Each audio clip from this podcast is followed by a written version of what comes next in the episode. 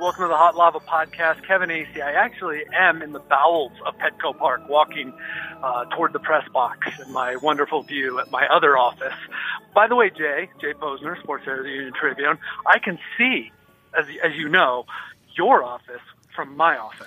That's right. There are there are places in Petco Park where you can see the beautiful Union Tribune building across downtown. Uh, there are the also skyline. places where you can't because you're blocked by other tall buildings in this burgeoning city in which we live, where it's another beautiful day today for a ball game, as they used to say. Padres Giants. There are four. Wait a minute. There are. How many are there, Jay? I- Are there really only six? Holy smokes! I did so much math on this yesterday. I know, There are only six home games left. Six home Uh, games, six road games. We're down to the final dozen of the season. The, the dirty dozen. That's what Dirty they call dozen. it. Um, Padres, still Giants, need to win. Three. Padres still need to win three to avoid the hundred losses. Right, sixty and ninety. Does that sound right? Yes, I think I think they can do it, but we, we don't ever know this season. We don't know what it uh, hold uh, holds for us. I was thinking that you were uh, saying they need to uh, they need to win three to avoid their worst home losing percentage since the strike shortened season of 1981. Am I correct? I, that sounds right. You you wrote on that Okay. uh, last night, and it's I mean, we had talked about it before. I mean, it's it's amazing how how poorly they've they've played here, but they, they might have found an antidote because I was looking up the Giants numbers. The Giants are 70, 70 and eighty overall, which of course puts them ten games ahead of the Padres, just about to clinch fourth place. Uh, that could happen here this week. But the Giants, as the Padres are 26 and 46 at Petco, when you take away those uh, three quote home games in Monterey, 26 and 46 at Petco. The Giants are 29 and 46 on the road. So it's quite the uh, quite the battle here. Oh, fourth and fifth place, home and road. Oh my gosh, uh, Jay, one of uh, one of San Diego's favorite uh, people comes to town with the Giants all the time now because he used to work here and he still lives here, and that would be Giants manager Bruce Bochy. Bruce Bochy has won three World Series rings. Bruce Bochy, those are all with the Giants, none with the, with the Padres, in case anybody didn't know. Um, uh, Bruce Bochy uh, reportedly will return, even though there will be a, a shakeup uh, in baseball operations for uh, the Giants. Jay, I, I often see among uh, tweets about umpires uh, and uh, and ratings, I often see uh, your tweets about managers. Jay, I know you like Bruce Bochy. I know you respect Bruce Bochy, but what do you think about Bruce Bochy basically having tenure with the Giants? Well, I, th- I think he's I think he's earned that. I mean, I think he's he's been around 24 uh, you know 24 seasons in the big leagues. Um, three World Series titles, six division titles. He's been to the postseason eight times. The the, the he's I, I I always enjoyed dealing with Bruce when when he was the manager uh, of the Padres, and I would and I would do Padres. Uh, always, you know, easy to talk to, and enjoyed some of uh, you know. I, I don't know him like Tom Krasovic or or those type of type of guys, but I do know Boch and, and, and like him. The only um, the only thing I've ever used I've, ever said is that to me, Boch is also an example of hmm. the limited influence that managers can have. They can have I big, love it. because this is Bochy's twenty fourth season. He's about to have his twelfth losing season. His career record, and this is this is pretty amazing. If he's 19, 1,923 wins, 1,935 losses. He's actually under 500 in the regular season. If you throw in the playoffs, 44 and 33 in the postseason. His record going into tonight's game 1,967 wins, 1,968 losses. And I think everyone will agree, anybody who knows anything about baseball will say Bruce Bochy is a Hall of Fame manager. He's going to go to the Hall of Fame with three World Series titles. Right. But Right. what I've always said Right. is he is a Hall of Fame manager. He he obviously doesn't forget how to manage, to quote our friend Nick Canepa, in the years when when his team stink. So it's still how much influence does a manager have when a guy like Bochy, who's going to be in the Hall of Fame, has a career record under 500?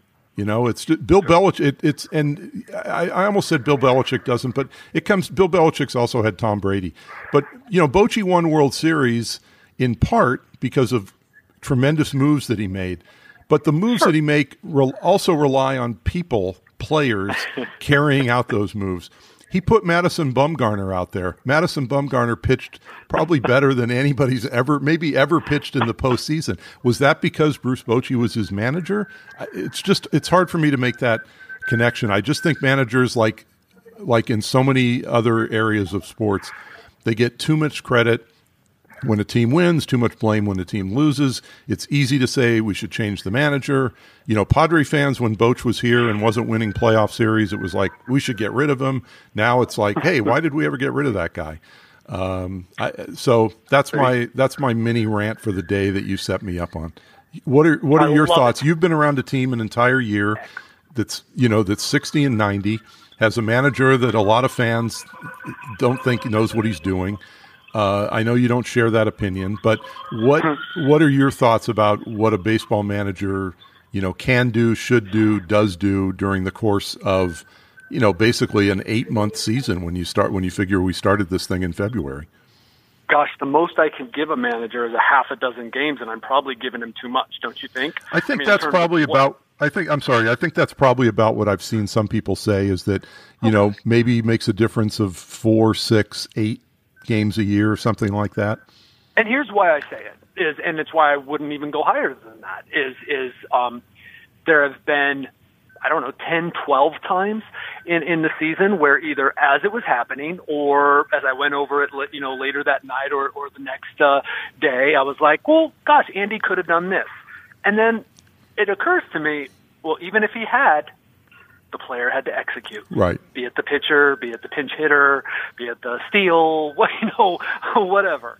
Um, and then I think, and there's things we don't know about player health, about uh, player mentality, about you know, about why and who Andy was saving or whatever.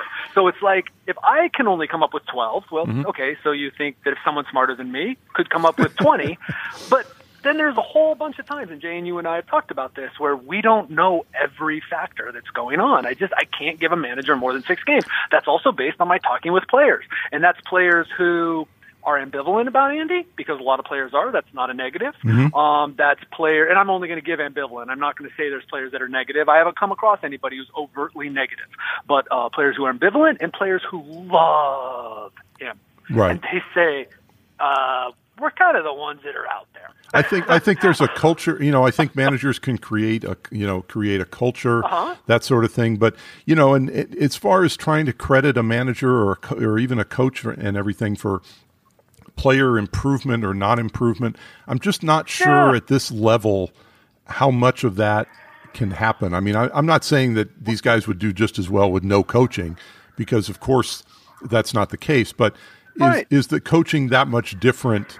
Say here or in in San Francisco with you know Bochy staff or in L.A. with with Dave Roberts staff or whatever. I mean, it still comes down to you know having having good players, having healthy players, and and sort of you know not doing things. To me, it's almost more not doing things to cost yourself games. And we've talked about this. Andy's in a little bit of a different situation here because there are nights where he manages differently. Um, you know, uh-huh. I, I, thought Saturday. I was at Saturday night's game, and I was surprised to see Eric Lauer, you know, come out at the point that he did. Now, you know, Andy Green said after the game he had a reason for that. It was he wanted to get his bullpen some work. So, okay, I get that. If you're trying, if you're in a must-win situation, uh, which we know the Padres certainly are not in right now. Maybe Eric Lauer stays in, and, and the Padres end up holding on to that game. I, I don't know, but uh, right. he he had a reason for it, and and wins and losses are not the biggest thing for this team at this point. And just just just like what you said, there's other points where you would maybe take a pitcher out, but he leaves them in because he wants to see that pitcher grow. When the best thing to do with a fresh bullpen on that night might be to go to the pen in the sixth inning or something. So yes, that's up. And the funny other thing is, is you know sometimes because I do know what Andy looks at, and I, it is my job, sort of. Um, I will notice some things, maybe the pitcher's velocity, maybe the pitcher's location. Whereas I do think that oftentimes if we're not paying attention, uh, be that a fan, media, who, whoever, I mean maybe even a player. Um, we're not paying attention to all the situations the manager is and his coaches are, and they're monitoring every single thing. So anyway, we've made an argument for how uh, sort of unimportant or like how their their role is overblown. I do think that a coaching staff and a manager do set a culture, and I think that this one is doing a, a, a fairly good job on that. Again, I don't know how many wins to assign that. Certainly not this year. I don't know how many, but in the future, I don't know. I will tell you this: I love Joe Maddon uh, in terms of what he's done. Joe Maddon's course will run out in Chicago because players get tired of the same old shtick. Right. So it's right. like, you know what I'm saying? uh, even the, the guy who is revered above all uh, will will fall by the wayside as a manager. Players are the ones that play the game. Uh, and right, and that's the thing. And I, I, I don't think I think when you were talking about whether it's unimportant or overblown, I think I probably would pick overblown in that case because right. I, I, don't want to I don't want anybody yeah. to think that you know I'm saying or that we're saying that it's yeah. unimportant. I I do think overblown is probably a better word, and that and that's the case. I mean, look, Bud Black was was was pilloried here by many people, the same people who were probably pillaring Andy Green and p- pilloried Bruce Bochy before him, but you know, Bud Black in in Colorado now. He went to the playoffs last year. He's he enters the series tonight in Los Angeles in first place, a half a game uh, ahead of the uh, of the Dodgers. And clearly, whatever the problem, Bud Black knows what he's doing because if it's if it's a case where he couldn't win, well, he is winning. He couldn't win here because he had crummy players. And there you go. And that's and that's the bottom line. And you know he couldn't win that. We've talked before the tiebreaker game where he had his Cy Young winner starting and his Hall of Fame closer. And, you know, there were reasons why neither one of them came through that night, but they didn't. And, you know, the Rockies and the Rockies won that game and, and went to the postseason. So it's just, you know, I, I think it could go on and on, but I, I, I do think that it's, it's overblown and it's, it's shown up again with the idea that, that, that Bud's had two good seasons in a row in Colorado when it, when he's had players that are very good and pitchers, you know, that maybe weren't considered great, but he's he's done a good job with them along with his his coaching. And I think the same thing was true here with Darren Balsley. I mean, I think it's hard for me to believe that Andy Green makes a lot of moves with that pitching staff without Darren Balsley without talking to Darren Balsley and taking and taking Balsley's advice on a lot of uh, on a lot of different things. Uh, absolutely, along with all the stuff we've talked about of their development and finding out who can do what. Um, you notice Trey Wingenter's coming in in, in uh, more situations, uh, different varied leverage situations. So uh, Jose Castillo has been for a while where they weren't before, and, and I might have said, "Dang it, why is?" And I did actually. Dang it, Andy, why is Jose Castillo not in this situation? Mm-hmm. And it's explained to me in a detailed way, and I get okay. But now, and, and you know what Andy said at the time, I'm not afraid, and he'll earn his way there. And guess what? He has. So one more more thing, and he walked past me just a few minutes ago. Uh, the big home run yesterday, grand slam, Jose Mejia or Francisco Mejia. Um, we have a catcher situation here, and it's a, it's a, it's what uh, I, I like to call, in my wisdom, a good team problem. I, I would agree with Austin that. Hedges I would agree with to that. Hit. He does, and and. And I thought, you know, I watched Mejia the other night. Uh, I was there on on Friday night when he caught, and thought he made a couple good throws. Uh, down to second base. I think once the guy was out, once he might have been safe, but he, he looked like he had a you know looked like he had a strong arm and and all Heck that stuff. An. And um, you know, I think better he, than Hedges, not as good a receiver or a transfer as Hedges, but a better arm. Right. So you know, and and obviously he's he's he's hitting. He had the couple homers in Cincinnati. I mean, the big the big home run yesterday. Um, and and I just I I don't see a problem keeping both those guys. I, I think it's a good no. thing. I think I think in that position, for one thing, guys are you know guys are going to get uh, banged up in that spot. You know where mm-hmm. where a guy misses a misses a week with a bruised thumb or a, a bruise on his foot or or wherever a catcher might might get hit in a certain part of the body. Um, so I think you know having a good backup. I mean, we've seen it this year with the, the season that AJ Ellis had uh, behind Hedges. I don't see anything wrong with Hedges catching 110, 120 games you know, Mejia catching 50, and then Mejia finds a place as a DH in the AL park at third base in the outfield. I, I think yeah. situations tend to take care of themselves, and and I think this is this is one of them where I wouldn't be too quick to just say, well, we need to trade one of these guys because I no, I think having two good deal. young catchers is a is a very good thing for a team. Here's the deal. I think you probably have caught on, Jay. I love Austin Hedges. Really? By the amount that I have written about him and the things I've written. That said, I think I've done a really good job, and I'm going to tell you this. Francisco Mejia can hit balls that no one else on this team can. He is a fantastic hitter, and I believe most importantly, since I don't work for the team or make the decisions, I believe the Padres feel that way. I believe Francisco Mejia will be here next year. I happen to believe Austin Hedges will be here, but what is also true is Austin Hedges will be made available in trades. Okay. If the Padres feel that the return is worth it. Now, see, that's the thing is, just because you make a guy available, so many more guys are made available than we ever find out about. So just be aware that, oh, they're going to put Austin Hedges out there. Well, yeah, they're going to put everybody but Francisco Mejia, uh, Wil Myers, still they'll probably put Wil out, but they probably know the reality there. Um, and, and, um, Eric Hosmer out there, Uh-huh. possibly for trade. So, but it's going to take a lot to get one of these guys. They're perfectly happy with having both of these guys on the team next year. So both are true. Made available, happy to have them both next year. Yeah, I mean, I don't think anybody would. I, I, there's not a, there's not a lot of guys on this team that you would say, boy, this guy has to be back. I mean, I I think if you can get something, you know, get a good return. But again, you, you're not trying. My my point is, don't just trade one of these guys because Nope. you because you feel like you have to. Because I don't think Nope. you do have to. I think I think a, a a team needs to. You know, you can never have enough good players. These are two good players. And if you can't get another really good player back for one of them, then hold on to them. And again, you just don't know what's going to happen. And and I, I look forward to seeing both guys uh, next year. You know, playing playing for the Padres. Gosh, I would think again, it's just a good team problem. Holy smokes, that starts now. Look, they're a long way from being this team, but I mean that's like a Cubs problem, right? Yeah, I mean, you find you find spots for guys. If guys deserve to be in the lineup, you find places Yes. for them to play. I mean, we've talked before about Myers being that kind of guy. I mean, the Cubs do it with Zobrist. They've done it with they do it with Kris Bryant. Um, you know, if you've got if the Padres should be so lucky to get themselves in a position where they have too many good players. That's that's the goal, and I think I think that's where they are with the last thing. That's where they are with their pitching.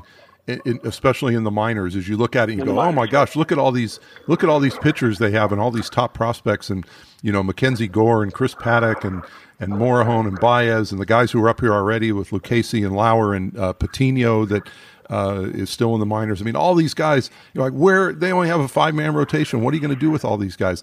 Things work themselves out. You you know you you guys get hurt, guys flame out, guys become fantastic, guys get traded. I mean, there's just so many different possibilities. The idea is accumulate talent, and I think that's what they've tried to do. And Yep. that, and at the catching position, that's what they've done. They've accumulated two guys that appear to be good major league players, and the idea of just saying, "Well, we got to get rid of one of them," I, I don't, I don't buy that at, at all. No, especially when one of them can play other spots. No matter what he says about enjoying catcher, he's a really good guy. That's one thing I've learned, and uh, you know, He'll he'll enjoy being in the lineup more than he'll enjoy Yeah. just you know There just go. being a catcher. So I, I think it's There I think it's a go. good I think it's a good situation, and uh, I, I look forward to uh, uh, like I said, I look forward to seeing those guys. Well, this was fun, Jay. This was fun. Again, we we find stuff to talk about, and every time, and I could go on for another hour because you brought up a lot of points about the prospects and all the things they're going to do, and and I know that we'll get into that as we uh, close in on uh, the end of the season, talking about all that. Uh, but I got to get up and uh, start writing. Uh, Bryan Mitchell start tonight. Oh, uh, very exciting. Very exciting. Very Start exciting. number three. That's right. As, That's uh, right. Got to. we'll look uh, look forward to that. And then I, I can't believe how lucky you are this weekend, Kevin. I just thought of this this morning. You get to be in Los Angeles on the same day, the same weekend as the fight for L.A.